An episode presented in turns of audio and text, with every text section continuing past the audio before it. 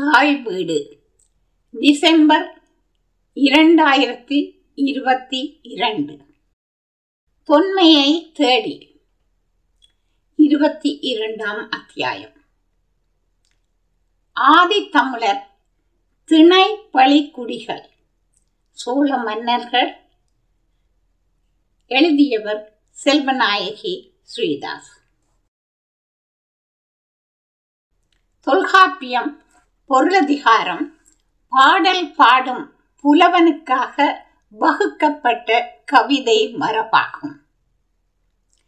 தொல்காப்பிய பொருளதிகார நூற்பாக்களையே முன்னிறுத்தி அந்நூற்பாக்களில் பயின்று வரும் கவிதை மரபுகளில் இருந்து அக்கால சமூகம், அரச உருவாக்கத்தின் அடிப்படை, வளர்ச்சி, அரச விரிவாக்கம் முதலாய தகவல்களை பிரித்து எடுத்து ஆதித்தமிழர் திணை வழி குடிகள், திணை வழியாகவே அரசு தென்னாட்டில் உருவாகி இருக்கிறது, விரிவாகி இருக்கிறது என்பதை நிறுவுவது இவ் ஆய்வின் கருதுகோள் ஆகும்.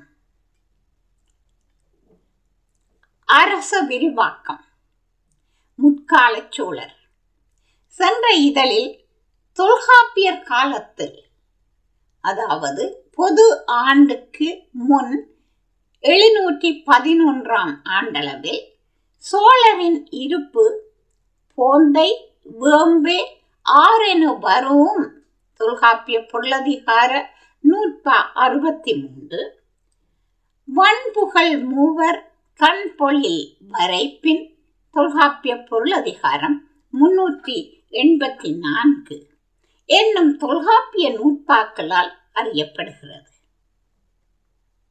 அசோகரது கிணர் 2ஆம் பெரும்பாறை கல்வெட்டில் பொது ஆண்டுக்கு முன் 3ஆம் நூற்றாண்டில் தமிழ் நாட்டை சுதந்திரமாக ஆண்ட சோழர், பாண்டியர், கேரளர், வேளிர் குல மன்னனான அதியமான் பற்றி கூறப்பட்டிருக்கிறது. எனவே அசோகன் காலமாகிய பொது ஆண்டுக்கு முன் 3ஆம் நூற்றாண்டளவில் சோழர் மௌரிய பேரரசனால் அறியப்படும் அளவுக்கு அரச விரிவாக்கம் பெற்றிருக்கிறது. முற்கால சோழ மன்னர்களுள் சிறப்பாக அறியப்படுபவன் கரிகால் சோழன். கரிகாலன் சோழ குலத்தை ஒரு குறு நில அரசிலிருந்து காஞ்சி முதல் காவிரி வரை பரவச் செய்தவன். கரிகாலன் பற்றிய இவ் ஆய்வுக்கு சங்க இலக்கியங்களான பட்டினப்பாலை, பொருநாற்றுப்படை, புறநானூறு முதலிய இலக்கியங்களே உட்படுத்தப்பட்டுள்ளன. கரிகாலனை பாட்டுடை தலைவனாக கொண்டு முடத்தாம கண்ணியாரால் பாடப்பட்டது பொருநாற்றுப்படை. திருமாவளவனை பாட்டுடை தலைவனாக கொண்டு உருத்திரங்கண்ணனாரால் பாடப்பட்டது பட்டினப்பாலை. கரிகாலனுக்கும் திருமாவளவனுக்கும் உள்ள ஒற்றுமை காரணமாக இருவரும் ஒருவரா என்ற கேள்வி எழுந்துள்ளது. இவ்வினாவிற்கு விடை காண்பதில் முதலில் பட்டினப்பாலை கூறும் தகவல்களில் இருந்து பட்டினப்பாலை பாடப்பட்ட நோக்கம், பட்டினப்பாலை என் கால பின்னணி, திருமாவளவனின் பிறப்பு, காவிரியின் பெருமையும் சோழ நாட்டின் வளப்பமும், காவிரி பூம்பட்டினத்தின் அடிசில் சாலைகள், காவிரி பூம்பட்டினத்தின் தவ பள்ளிகளும் வேள்வி சாலைகளும், இனக்குழுக்கள், அதாவது செம்படவர் உட்பட்ட இனக்குழுக்கள் வாழும் குப்பம், அவர்களது பண்பாடு, காவிரி பூம்பட்டின துறைமுகத்தில் ஏற்றுமதி இறக்குமதி, பொருள்களின் மீது புலி முத்திரை பொறிக்கப்பட்டு வெளியேற்றப்படுகின்றது, ஏற்றுமதி இறக்குமதி செய்யப்பட்ட நாடுகளும் பண்டங்களும் முதலிய அரிய தகவல்கள் சென்ற இதழில் பேசப்பட்டன. இந்த இதழில் தொடர்ந்து பட்டினப்பாலையில் காவிரி பூம்பட்டினத்தின் சிறப்பும் திருமாவளவனின் ஆட்சி சிறப்பும் பற்றி பேசப்படுகிறது. உருத்திரங்கண்ணனார் என்னென்ன தகவல்களை தந்திருக்கிறார் என்று பார்க்கலாம். காவிரி பூம்பட்டினத்தில் மாடி கட்டிடங்கள் காணப்பட்டிருக்கின்றன. அடிகள் 142 முதல் 145 வரையில் இங்கு வணிகர்கள் குடியிருக்கும் பெரு மாளிகைகள் இருக்கின்றன. உயர்ந்த மேகமளாவிய மாடங்கள் ஒன்றுடன் ஒன்று இணைந்து காணப்பட்டன. அவற்றை இணைக்கும் நீண்ட வளைந்த தாழ்வாரம் இறக்கிய திண்ணைகள், திண்ணைக்கு ஏறுவதற்காக நீண்ட சிறு சிறு படிக்கட்டுகள், மேல் மாடி வீட்டுக்குள் நுழைந்து ஏறுவதற்கு குகை போன்ற வாயில், அதன் வழியே ஏறி செல்வதால் போகு இடைக்களி என்று பெயர் பெற்ற, அதாவது வழி நுழையும் வாயில் நெருக்கமாக காணப்பட்டன. மாடியிலே மகளிர் குரவை விளையாடும் காட்சி தெரிகின்றது. அம்மாளிகைகளில் மேல் மாடியில் குடியிருப்பும் கீழ் வீட்டில் வியாபாரமும் நடைபெற்றன. காவிரி பூம்பட்டினத்தில் நகரின் பல்வேறு செயற்பாடுகளையும் குறிக்கும் பலவிதமான கொடிகள் பறக்க விடப்பட்டிருந்தன. கொடிகளை கொண்டு அக்கொடி தாங்கு நிற்கும் அங்காடியில் விற்பனையாகும் பண்டம் தொலைவில் இருந்தே அறியக்கூடியதாக இருக்கும். கோயில்களும் கோயில் கொடிகளும் அடிகள் 142 முதல் 155 வரை. முருகனுக்கு விழா எடுக்கப்பட்டது. பெண்கள் சாரளத்தின் ஊடாக முருகனை வழிபட்டார்கள். செறி தொடி முன்கை கூப்பி செவ்வேள் வெறியாடு மகளிரோடு சிறிய தாயி என்பது 154 முதல் 155 அடிகள். போவோர் வருவோர் அனைவராலும் வணங்கப்படும் அழகிய கடவுட்கொடியும் காணப்பட்டது. கோயில் கொடி தம்பத்தை வழிபடும் வழக்கம் இருந்திருக்கிறது. தொல்காப்பியர் கொடிநிலை, கந்தளி, வள்ளி என்று வடநீங்கு சிறப்பின் முதலன மூன்றும் கடவுள் வாழ்த்தொடு கண்ணிய வருமே புறத்திணையில் 85 நூற்பா என்கிறார். சங்க காலத்தில் சமயம் இல்லை என்று கூறுபவர்களுக்கு தொல்காப்பியத்திலேயே சேயோன்மேய மைவரை உலகமும் தொல்காப்பியம் பொருளதிகாரம் 5 நூற்பா என்று குறிஞ்சி குமரன் வழிபாட்டின் தொடக்க நிலை கூறப்படுகிறது. பட்டினப்பாலையில் முருகன் வழிபாடு இருந்திருக்கிறது. வீரர்களை வணங்குகின்ற இடத்தில் ஏற்றப்பட்டிருக்கும் கொடி நிலத்தில் ஆடை விரித்து சமைத்த உணவு கூடையுடன் பிற தின்பண்டங்களையும் வெண்மையான அரிசியையும் பூவையும் பரப்பி வீரர்களை நினைத்து வழிபட்டார்கள். அடுத்ததாக படை வீரர் காவலருக்கு உணவு வழங்கும் அறச்சாலையை குறிக்கும் கொடிகள். அறச்சாலை மாடத்தில் கொடிக்கம்பம் நடப்பட்டிருக்கும். வேல் ஊன்றி அதன் மேல் கேடயம் கவிழ்த்து அக்கேடயத்தின் மேல் துணிக்கொடி ஏற்றுவர். அவை படை வீரர்களுக்கும் காவலர்களுக்கும் உணவு வழங்கும் அறச்சாலை என்பதை அறிவிக்கும் கொடிகளாகும். 5வது துறைசால் வாதாடு களத்தில் உள்ள கொடிகள். பல்வேள்வி துறை போகிய தொல் ஆணை நெல்லாசிரியர் உரல் குறித்து எடுத்த உருகளு கொடியும் 169 முதல் 171 வரையிலான அடிகள்.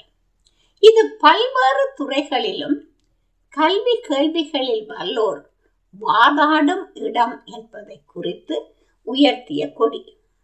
பட்டிமன்றம் பாங்கமர்ந்து ஏறுமின் என்கின்றது மணிமேகலை.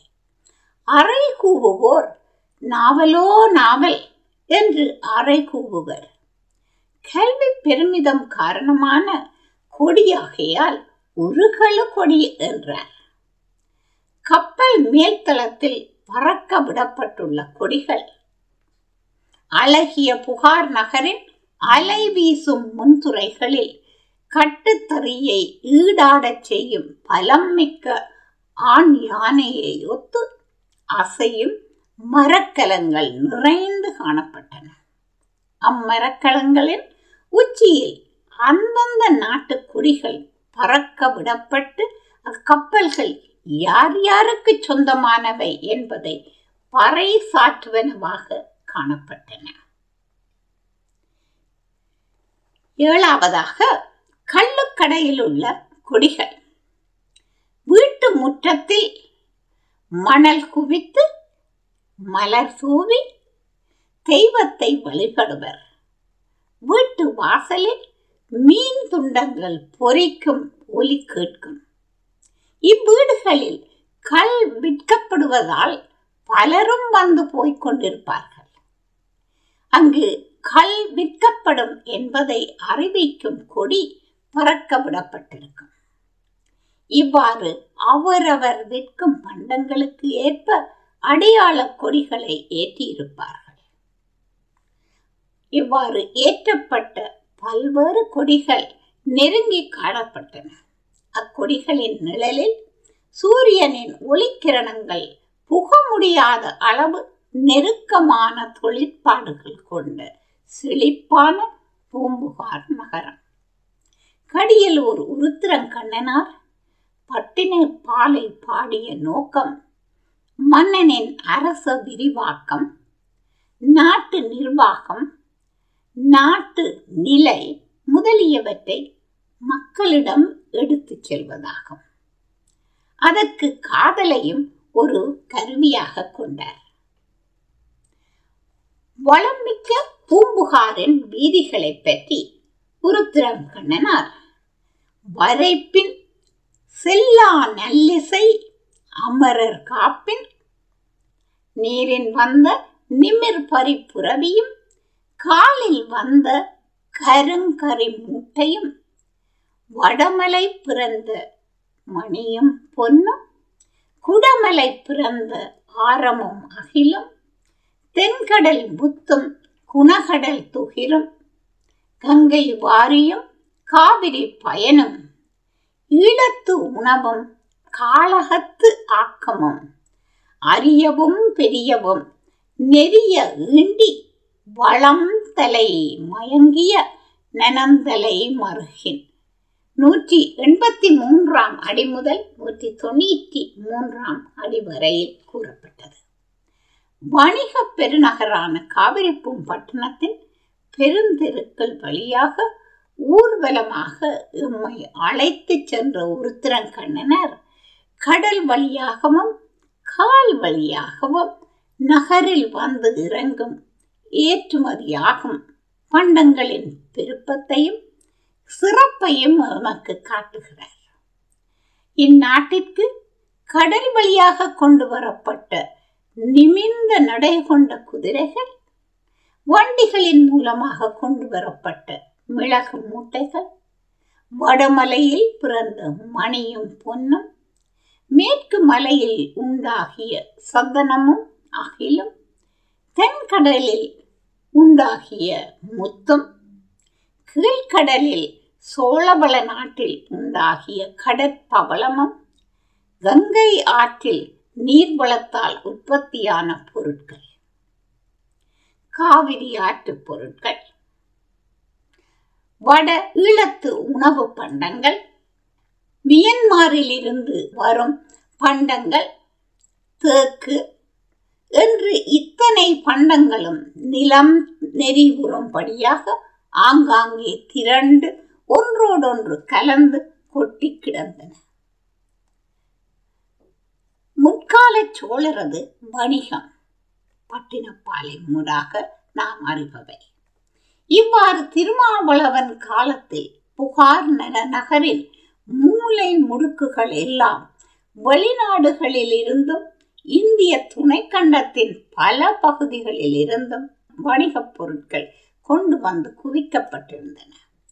இலத்து உணவு என்று எதனை குறிப்பிடுகிறது என்பதில் ஒரு சிறு குழப்பம் தமிழ் அறிஞர்களிடையே இருந்திருக்கிறது.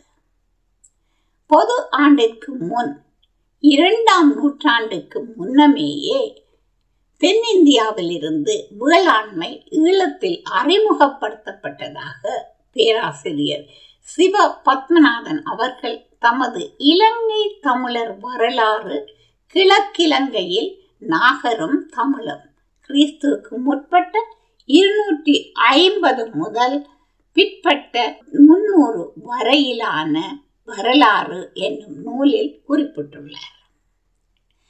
ஈழத்தில் இருந்து உணவுப் பொருட்கள் ஏற்றுமதியாக்கப்பட்டனவா என்ற கேள்விக்கு பல அறிஞர்கள் இல்லை என்று கொண்டு பட்டினப்பாலையில் கூறப்பட்டது உணவு அல்ல உளவு என்று பொருள் கொண்டனர்.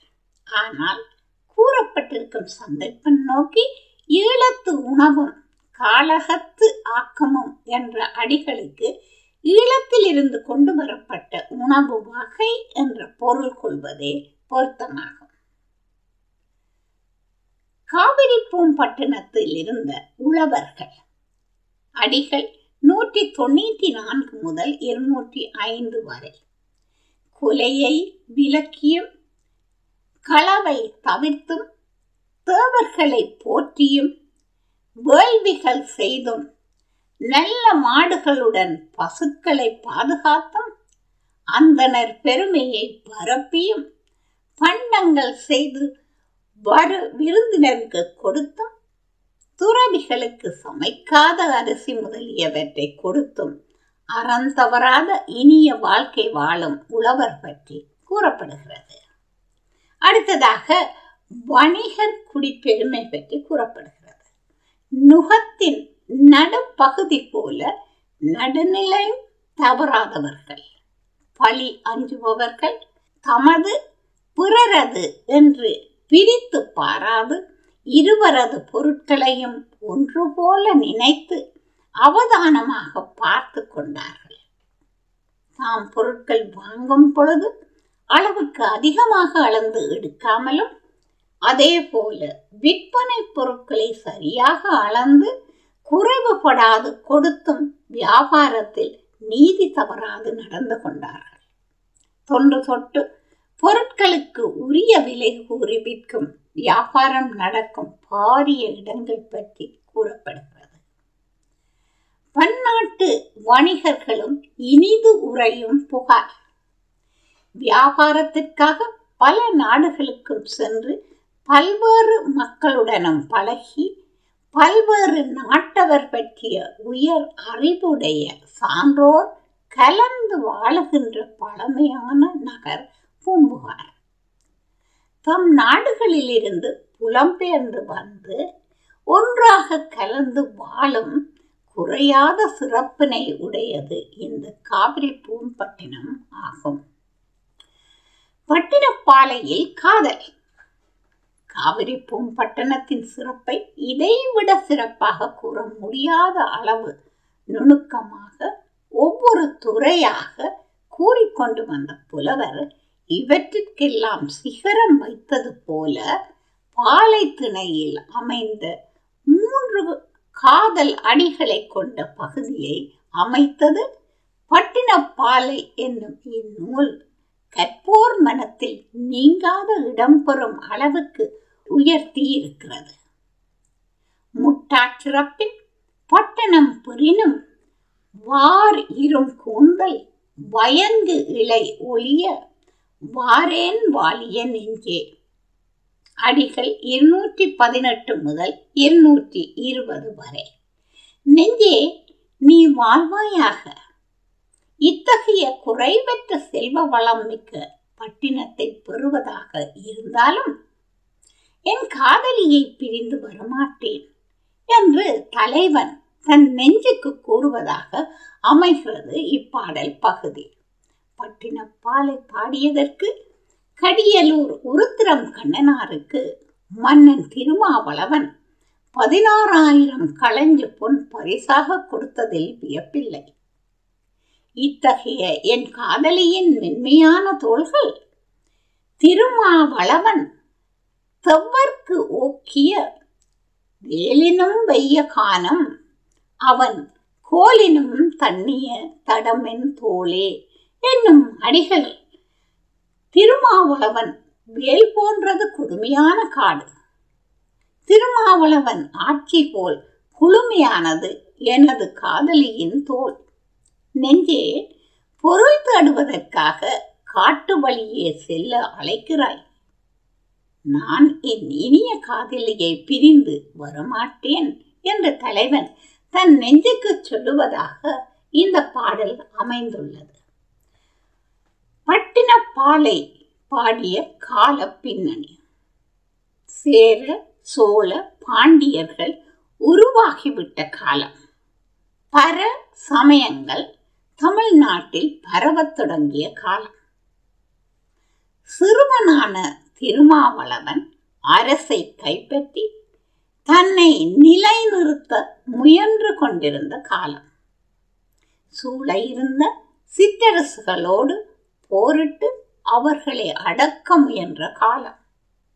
கடல் வணிகத்திலும் தரை வணிகத்திலும் அதிக சிரத்தை எடுத்து வாணிபத்தை சிறப்பாக்கிய காலம். பட்டினப்பாலை பாடிய காரணம். திருமாவளவன் பகைவரால் கடத்தி சிறை வைக்கப்பட்டிருந்த அரசலங்குமரன். அவன் பகைவரின் காவலில் இருந்து தன் புத்தி கூர்மையாலும் உடல் வலிமையாலும் தப்பி வந்து தனக்குரிய அரசுரிமையை முறைப்படி பெற்றான். இளவயதினனான அவனது ஆட்சியின் தொடக்க காலம் இலகுவானதாக இருந்திருக்க முடியாது. அவன் தன்னை சூழ இருந்த சிற்றரசுகளுடன் போட்டியிட்டு அடக்க வேண்டிய நிலையில் இருந்திருக்கலாம். போர் முனை கெடும்படியாக முன்னேறி சென்று முதல் போரில் பகைவரை அழித்து தொடர்ந்து அவர்கள் அரணிற்கு சென்று வளப்பம் மிக்க மருத நிலத்தில் வாழும் குடிகளை விரட்டினான் என்று பட்டினப்பாலை கூறுகிறது.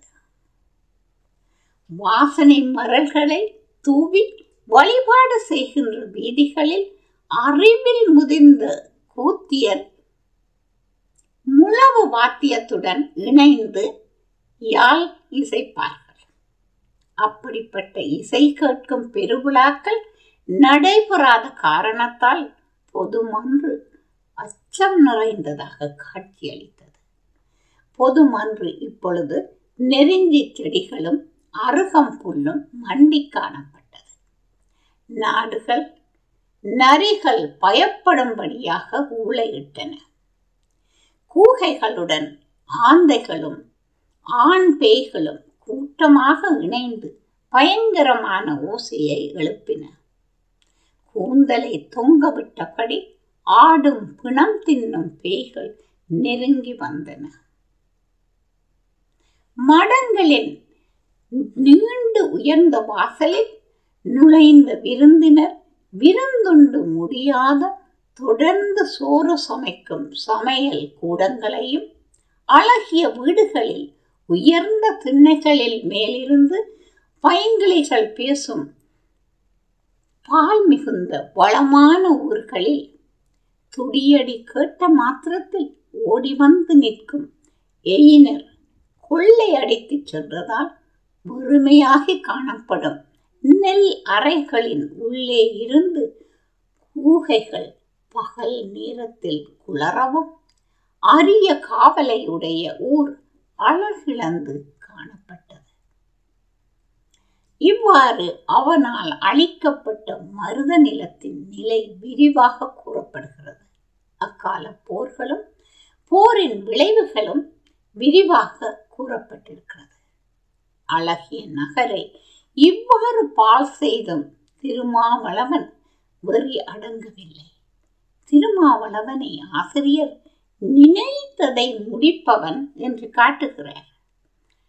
பை ஒளியர் பணிவு ஒடுங்க, தொல் அருளாளர் தொழில் கேட்ப, வடவர் வாட, குடவர் கூம்ப, தென்னவன் திரள் கெட, சீறி மன்னர் மன்னையில் கதுவும் மதனுடைய நோன்தாள், மாட்டானை மரமொய்ப்பின் செங்கண்ணால் சேர்த்து நோக்கி, புன்பொதுவர் வழி போன்ற இருங்கோவேள் மருங்கு சாய.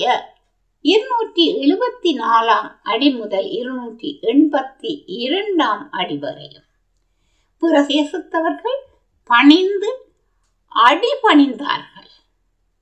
பழமையான அருவாள நாட்டவர்கள் அவன் அறிவுரை கேட்டு நடந்தார்கள். அருவாளர் மாவிலங்கியை தலைநகராகவும் எயிற்பட்டினத்தை துறைமுகமாகவும் கொண்டு ஆண்டவர்கள். இவர்கள் பற்றி கனகசபை பிள்ளை அவர்களின் தி டெமல்ஸ் 1800 years ago என்னும் நூலில் குறிப்பிட்டுள்ளார். வடநாட்டார் வாடினர். இங்கு வடநாட்டார் என்றது தமிழ்நாட்டு எல்லைக்கு வடக்கே இருந்த அரசுகள். மேற்கே குடநாட்டு சேர மன்னர்கள் சோழன் எழுச்சி கண்டு மகிழ்ச்சி குன்றினார்கள். தெற்கே பாண்டிய மன்னர்கள் வலிமை கிட்டார்கள். திருமாவளவனும் இருங்கோவேளும். இருங்கோவேள் மருங்கு சாய என்பது அடி 202 கூறப்பட்ட தகவல். பாண்டியர் பக்கம் இருந்த இருங்கோவேள் என்னும் வேளிர்குல மன்னன் சோழர் பக்கம் சாய்ந்தான் என்பதை முக்கிய தகவலாக கூறியிருப்பது சிறிது மாறுபட்ட தகவலை தருகிறது. திருமாவளவனின் போர் வெற்றிகளை பொதுப்பட பாடிய உருத்திரங்கண்ணனார் குறிப்பாக யாரை வென்றான் என்று எந்த மன்னன் பெயரையும் குறிப்பிடாதது திருமாவளவனின் ஆட்சியின் முற்பகுதியில், அதாவது பட்டினப்பாலை பாடப்பட்ட காலம் வரை பெரும் போர் எதுவும் நடைபெறவில்லை என்னும் தகவலை தருகிறது. இருங்கோவேள் பதின்குடி வேளிருள் ஒருவன். வேளிர்குடியில் 50வது மன்னன். இவன் தமிழகத்தின் வடபகுதியில் உள்ள எருமையூரில் இருந்து அரசாண்டவன் என்று அறியப்படுகிறது. இருங்கோவேளுக்கும் கபிலருக்கும் நெருங்கிய தொடர்பு இருந்தமையை புறநானூறு 201, 202 பாடல்கள் கூறுகின்றன. பரம்புமலை மன்னனான பாரிவேள் சேர சோழ பாண்டியர்களின் கூட்டு முயற்சியால் கொலையுண்டான். அதன் பின் பாரியின் நண்பனான கபிலர் பாரி மகளிரை அழைத்து கொண்டு இருங்கோவேளிடம் சென்று பாரி மகளிரை மணம் செய்து கொள்ளும்படி கேட்டார்.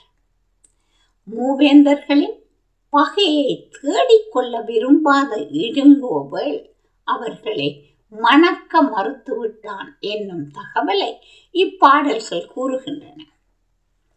கல்வியில் சிறந்த கபிலர் பாரியின் அவை புலவர், மிக பெரிய எண்ணிக்கையிலான சங்க பாடல்கள் பாடியவர், புலவருள் புலவரும் போற்றி பாடிய பெருமைக்கு உரியவர்.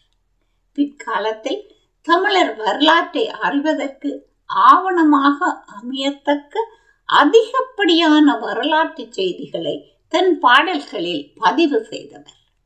இவர் இருங்கோவேளின் அரச பரம்பரை பற்றி நீயே 49 வழிமுறை வந்த வேளிருள் வேளே, விரற்போர் அண்ணல், தார் அணி யானை, சேட்டு இருங்கோவே புறநானூறு 201 பாடல். இருங்கோவேள் அவனது அரச பரம்பரையில் 49 மன்னர்களை தனக்கு முன்னோர்களாக கொண்டவன். 50வது மன்னன். மன்னன் ஒருவனுக்கு சராசரி 20 ஆண்டுகள் ஆட்சி காலமாக கொண்டாலும் ஏறக்குறைய 1000 ஆண்டுகள் வரலாற்றை கொண்டவன். இன்றைய நிலையில் அகழ்வாய்வில் தமிழர் இருப்பு பொது ஆண்டுக்கு முன் 11ஆம் நூற்றாண்டு என நிறுவப்பட்டுள்ளது. இருங்கோவேள் வரலாற்று பிரசித்தி பெற்ற தலையாலங்கானத்து போருடன் நேரடியாக தொடர்புடையவன். அரச விரிவாக்க காலத்தில் முடியுடை வேந்தர்களான சேரமான், யானைக்கச்சேர் மாந்தரம் சேரல் இரும்புரையும், சோழன் கிள்ளி பளவனும், திதியன் எழினி எருமையூரன், இளங்கோவேண்மான் பொருணன் ஆகிய புகழிர்களுடன் இணைந்து இளையோனாகிய பாண்டியன் நெடுஞ்செழியனை இழிவாக பேசினர். இதனை பொறாத பாண்டியன் நெடுஞ்செழியன் தலையாளம் காலத்தில் அவர்களை எதிர்கொண்டான். எதிரி படைகளை முறியடித்து அவர்களது அரச சின்னங்களான முரசு, வெண்கொற்ற குடை ஆகியவற்றையும் தனதாக்கிக் கொண்டான். இச்செய்தி புறநானூறு, மதுரை காஞ்சி, நற்றிணை முதலிய சங்க இலக்கியங்கள் வாயிலாக அறியப்படுகிறது. பட்டினப்பாலையின் நாயகன் திருமாவளவன் பகை மன்னர்களின் கோட்டைகளை கைப்பற்றி பெரும் படையை வென்று அவர்கள் வலிமையை அடக்கினான். கோபப்பட்ட முல்லை நில மன்னர்களின் செல்வங்களை அழித்து வருவாயை கெடுத்தான் என்று திருமாவளவனின் வீரத்தையும் வெற்றியையும் பொதுப்பட கூறியிருப்பது நோக்கத்தக்கது. குறிப்பாக பட்டினப்பாலையில் இருங்கோவேள் என்னும் வேளிற்குற மன்னன் ஒருவன் மட்டுமே பெயரால் அறியப்படுகிறான். இருங்கோவேள் தவிர வேறு எந்த ஒரு பெருவேந்தனையும் பட்டினப்பாலை குறிப்பிடவில்லை.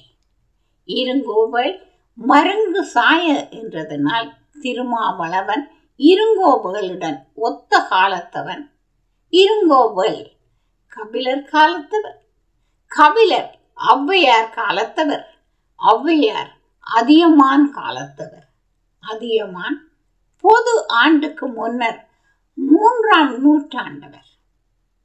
எனவே திருமாவளவன் பொது ஆண்டுக்கு முன் 3ஆம் நூற்றாண்டின் பிற்பகுதியில் அல்லது பொது ஆண்டுக்கு முன் 4ஆம் நூற்றாண்டளவில் வாழ்த்திருக்க வேண்டும். பட்டினப்பாலை பாடிய போது திருமாவளவன் சிறுவனாக அறியப்படுகிறான். திருமாவளவன் சோழ நாட்டின் தலைநகரை உறையூரில் இருந்து காவிரிப்பூம்பட்டினத்துக்கு மாற்றிய காலத்தில் உருத்திரங்கண்ணனார் பட்டினப்பாலை பாடியிருக்கிறார். புதியது பெருமையுடன் பேசப்படுவது இயல்பு. புதிதாக தலைநகராகிய காவிரிப்பூம்பட்டினம் எத்துணை வளங்கள் கொண்டது என்பதை அன்றைய சோழ நாட்டு மக்களுக்கு அறியத்தரும் அரிய முயற்சி இது என்று கொள்ளலாம். அதே வேளையில் இன்று நாம் சோழ நாட்டின் பண்டைய பெருமைகளை அறிந்து கொள்ள உதவும் ஒரு வரலாற்று நூலும் ஆகும். பட்டினப்பாலை வெறும் தகவல் கூறுவதாக அமைந்திருந்தால் அது இத்துணை சிறப்பை அடைந்திருக்காது. அகத்துணை மரபில் பிரிவின் துன்பத்தை வேலினும் வெய்ய காணம் என்றும், பிரியாமையால் பெறும் இன்பத்தை தண்ணிய தடமென் தோழி என்றும் கூறி முடித்துள்ளமை இன்பம் பயப்பதாகும். தலைவி தரும் இன்பம் சோழனின் கோலிலும் தண்ணியது என்று வேலையும் கோலையும் உயர்த்தி கூறியிருப்பது பாராட்டிற்குரியது. காடு கொன்று நாடாக்கி குளம் தொட்டு வளம் பெருக்கி பிறங்கு நிலை மாடத்து உரந்தை போக்கி கோயிலோடு குடி நெறி காடுகளை அழித்து நாடாக்கி குளம் பல தோண்டி வளமையான வேளாண்மை செய்வதற்குரிய வழிவகைகளை செய்தும் பெருமாடங்கள் நிறைந்த உரந்தை என்னும் தலைநகரை மேலும் விரிவாக்கியும் அரண்மனைகளும் குடியிருப்பு பகுதிகளையும் நிறுவியும் என்று அரச நிலைநிறுத்தலையும் விரிவாக்கத்திற்குரிய தொழிற்பாடுகளிலும் அவன் வாழ்வின் முற்பகுதியை கழித்ததை பற்றி பட்டினப்பாலை கூறுகிறது.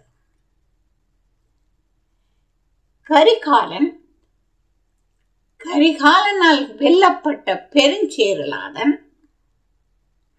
பாண்டியன் ஆரியப்படை கடந்த நெடுஞ்செழியன், அவன் காலத்தவனான இமயவரம்பன் நெடுஞ்சேரலாதன், சேரன் செங்குட்டுவன், அவன் மைத்துனனான கிள்ளி பளவன் என்னும் சோழன், சோழன் நலங்கிள்ளி, தலையாளம் காணத்து செருவென்ற பாண்டியன் நெடுஞ்செழியன், பெருநற்கிள்ளி, பாண்டியன் மாறன் பழுதி, உக்கிரப்பெருபழுதி, சேரல் இரும்புரை முதலியோர் சங்ககால மன்னர்களுள் சிறப்பாக அறியப்பட்டவர்கள். அடுத்து பொருநர் ஆற்றுப்படையின் பாட்டுடை தலைவன் கரிகால் பெருவாளத்தானது அரசியல் வரலாறு ஆராயப்படும். இறுதியாக பட்டினப்பாலையின் நாயகன் திருமாவளவனும் பொருணர் ஆற்றுப்படையின் பாட்டுடை தலைவன் கரிகால் பெருவளத்தானும் ஒருவரா என்று ஆராயப்படும். தொடரும்.